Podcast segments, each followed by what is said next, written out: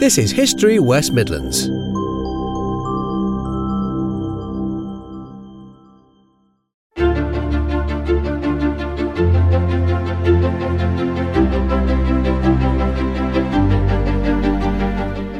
For most families in Britain, the First World War was a war of written words, not pictures or sounds.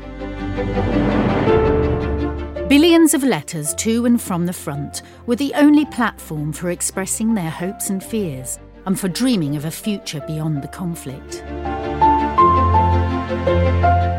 In her third programme, University of Worcester historian Hayley Carter explores the correspondence between these ordinary men and women living in extraordinary circumstances.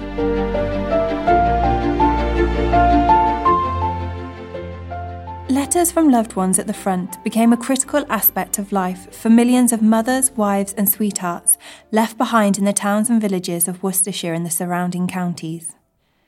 Writing letters to those at home provided men with brief opportunities to forget their surroundings. It momentarily allowed them to remove themselves from the horror of life in the front line or the drudgery or boredom of military life. They could disappear into an imagined and familiar world of normality and security, in which home was viewed through the lens of nostalgia, a place to which they longed to return. The absence of a letter in return made these hopes and dreams more tenuous. It suggested that for some reason, the world they believed they were fighting for might not be as attainable as they hoped. Failure to receive a letter could be devastating. As Studdert Kennedy, a Church of England vicar from Worcester who ministered to the men on the front, explained. When your boy is up the line, that letter is needed. He comes back to rest, drenched to the skin and shivering with cold, and his first thought is always, so they tell me, letters from home. Picture to yourself his face, as the pile in the sergeant's hand grows less and less and still his name has not been called. See him turn away and go to his corner, without his hope, and with the blankness of his heart. And remember that next time the letter may be there, the name may be called, and no answer made, because they are carrying someone on a stretcher out of the clearing station. The voice that should have answered gladly will never answer any more. Yet when these men wrote home, they very rarely talked about their personal hardships or the death and destruction that surrounded them. As a result, in this pre television age, loved ones did not have a picture of the horror of life at the front. Only the release in 1916 of the official war film, The Battle of the Somme, gave people at home a glimpse into the realities of war. About 20 million people saw the film in the first six weeks after it was released many of them sitting through repeated performances, and around 46 million went to see the film in total. Local newspapers reported that it was played to packed cinemas throughout the West Midlands, with special showings for munitions workers in Birmingham, inmates from a workhouse in Coventry, and school children in Birmingham. As the Birmingham Daily Post explained on the 5th of September 1916. One often hears the statement that even at this stage, the British people as a whole have but an inadequate conception of the great struggle which is going on in France and the other theatres of war. The exhibition of the film depicting the Battle of the Somme, which is the chief feature at the Empire this week, will do more than anything has yet done to enable people at home to realise what is taking place. The pictures will make a great impression, for here is drama indeed. Not the sophisticated work of professional players, but war with all its grimness, horror, and tragedy, in which the actors are our own husbands, sons, and brothers. But there is an even closer local interest. The great part which the Warwickshire and Worcestershire regiments took in the Big Push is now well known. The men of the battalions which covered themselves with so much glory feature prominently on the screen. There are the Warwicks having a meal in camp on the evening preceding the advance. A number of Worcesters, fixing wire cutters to their rifles for breaking through German entanglements. The Warwicks again, proceeding along a captured trench to relieve another regiment. But even as the war dragged on, and the often long lists of the dead became a daily feature of many newspapers, the men's letters home still rarely mentioned the true nature of life at the front. What couples did write of was their shared memories of the past, their hopes for a united future together, a hasty end to the war, and their continuous longing to be together again. Consequently, many letter collections follow similar themes the reliving of a shared past and dreaming of a desired future together. For some, these longings focused on a few snatched moments together on forthcoming leave. Plans and speculation surrounding possible leave is a constant feature of many letters. John Frederick Wheeler from Upton repeatedly requested leave to return home from his training camp in order to help with the harvest, and also in the hope of seeing his wife and two children.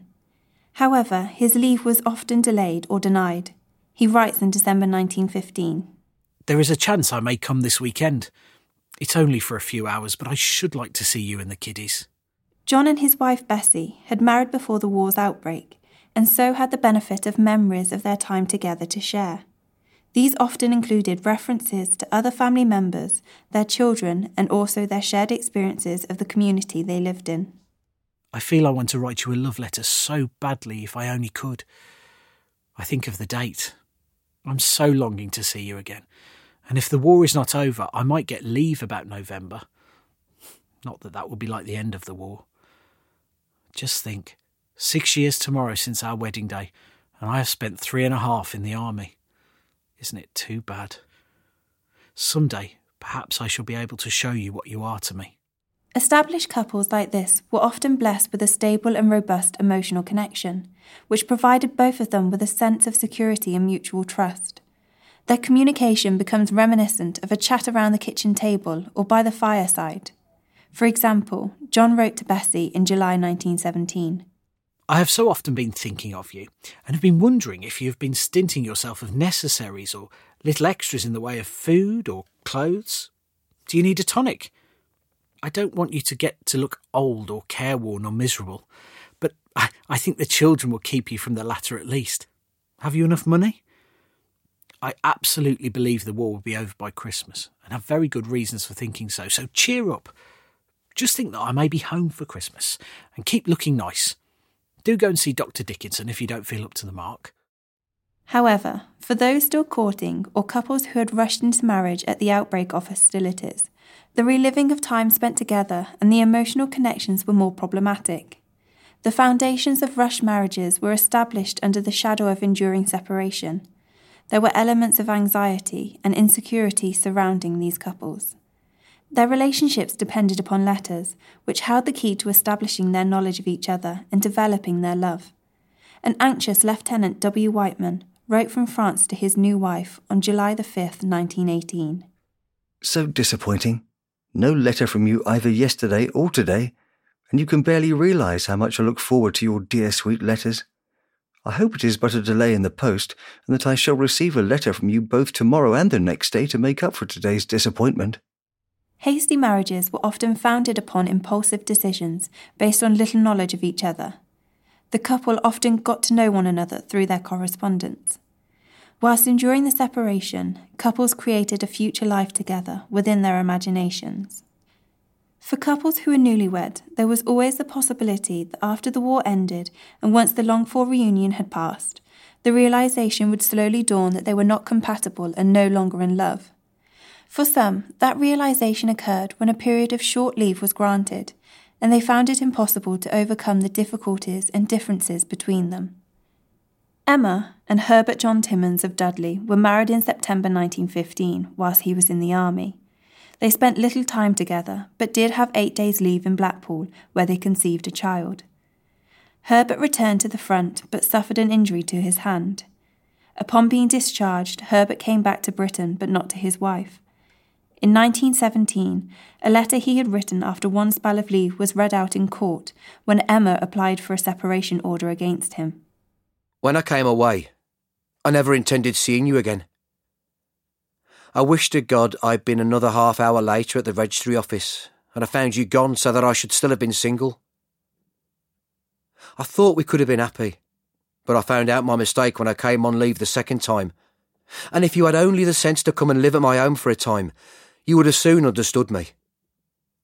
But you drifted miles away, and the only consolation I have is to get my hand right and go out to the front again and get killed out of it. I might have known there was no happiness in this world for me.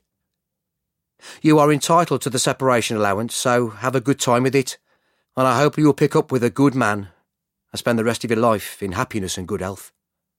The next time I write, I hope you will have found someone who understands you. Goodbye. And if you do not write, I will think all the better of you. You're very much mistaken, Bert. Many other couples who had begun relationships had not married before the man either volunteered or was conscripted into the forces. They faced additional pressures.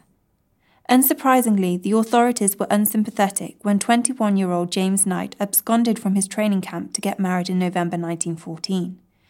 Although Knight intended to return, his captain in the Worcestershire Regiment wrote You are a deserter, and the longer you are away, the greater your punishment will be. I will arrange for you to go home to be married when the time comes. James Knight remained in custody, awaiting military escort back to his barracks. Couples in the early 20th century frequently married only when the woman became pregnant. When soldiers like James Knight were unable to get leave to marry, women were often left holding the baby. By spring 1915, the number of illegitimate births had risen to 36,000 a year and was causing panic. But as Dr. Tchaikovsky explained, a very large proportion of the 36,000 fathers who were civilians at the beginning of 1914 are now soldiers, and that consequently, even if there were not the great increase in illegitimacy which is talked of, a very large proportion of the illegitimate children must be the children of soldiers. Leave for those serving on the Western Front was rare, Men in the ranks were entitled to return home for a few days every 15 months, and officers every three months. However, in practice, this was irregular and often postponed. For those stationed in Britain, leave was more easily obtained, but those posted further afield had little hope of returning home unless injured before the end of the war. There were therefore limited opportunities for recently married couples to start a family. John and Bessie, however, were expecting their second child when John enlisted in 1915. He writes on June the 1st Have you written to the nurse and got everything ready? Don't leave it all till the last. But of course, there is plenty of time till July. I shall put in for leave about a fortnight before and get it all right. As a result of John's separation from the family, many of the decisions he and his wife would have chatted about together at home had to be discussed via letter. I think it would be nicer for a baby if he did not have the same name as me. I wonder what Uncle Cain's second name is. I don't know what to suggest. Those lucky enough to return to both home and family often found readjusting back into civilian life a challenge. The oral testimony of George Hewins from Stratford upon Avon describes the difficulties he encountered after he was wounded and invalided out of the army. He found he had no place within the family anymore his role was uncertain. His family had adapted to the wartime circumstances and managed without him. It didn't matter to me that the war was over. I'm not celebrating, I said. I weren't handy no more. I got onto the missus' feet. The older kiddies was at work. Our Reed had started at Asquith of Old Town, skivvying. She stopped one week and walked out. The missus said, You're supposed to be at work. I'm taking you back. They always reckoned to go to the missus if they wanted to ask about a job or anything. The last words were hers. Not only had he lost his position within the family, his absence whilst at the front meant that his youngest child did not know him. Mornings were the worst time. The pubs didn't open till dinner time now. The younger kiddies had gone to school, all but our Mary. She kept shrinking from me. She didn't know me. She howled for a man unknowing of the difficulties they would face when returning to family life. It is unsurprising that the main concern for absent husbands and lovers was the fear of being replaced by another man. Private Thomas Vaughan of the 3rd Worcestershire Regiment wrote to his wife in early August 1918 before re entering the trenches. There is no need for you to worry. I stand the same chance as anyone else. If I should get it, one thing I can say I have not disgraced you. The only thing that worries me is someone else in my place. But I ought not to, as one can never tell what circumstances you may be in. While every man at the front must have known the risk of death, there was very little mention of mortality in their letters home. However, they did express concerns for their loved ones' welfare should their luck run out. With the low military wages, John explained just how difficult saving for the future could be. Don't worry yourself too much about saving. I'm quite sure you're not the least bit extravagant. There are a great many people not saving at all, judging by the parcels some fellows receive. I've given up trying to save on five shillings a week. There's sixpence a week for washing, and if I come back here and have two teas at one shilling each, that's half the week's money gone in two days. At the end of the week, the washing money is refunded. There is fourpence or sixpence for a concert, and if we have a bad breakfast, I run and get a cup of tea and a slice of cake. Two and a half shillings. There's not much left. Even under the most extreme circumstances, men's concerns were still focused on their family's future. Albert Smith was a father of three young children from Bengeworth, who had served in the army for 12 years before enlisting for a further four years at the beginning of the conflict. In 1915, he became detached from his regiment during the fighting, but was sentenced to death for desertion. In a final letter, he wrote My dearest wife and kiddies, just a few lines in answer to your loving letter I received quite safe. Well, I expect this will be the last letter from me, my dear, as I have got to be shot for being absent, but I could not help it. I tried to find my regiment. I did my very best. But it can't be helped. My dear, I wish I could have seen you all. You must try to do your best for the kiddies. I should not upset myself, my dear. I did my duty before I was absent. It has all been trouble with us. I was very unlucky. I am so sorry to have to write a letter like this, my dear. I am quite done up.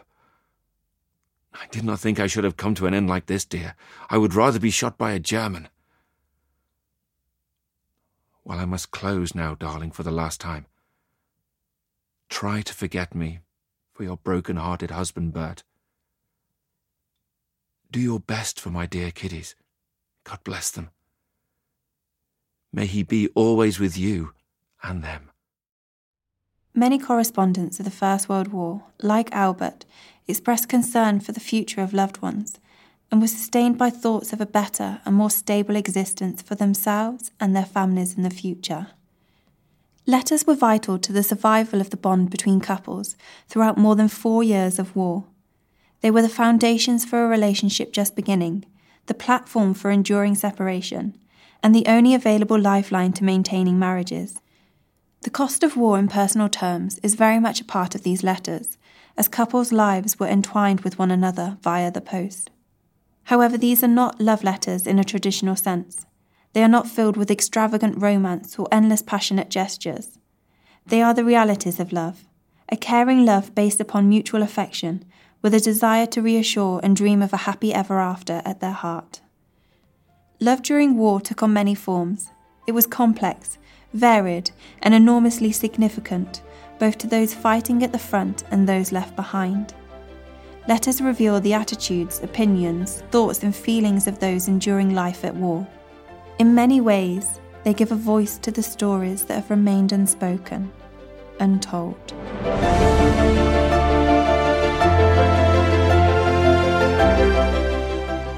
You can sign up for our newsletter and listen to more programmes by Haley Carter at our website www.historywm.com, where there is also a series of films on the hidden home front of Worcestershire.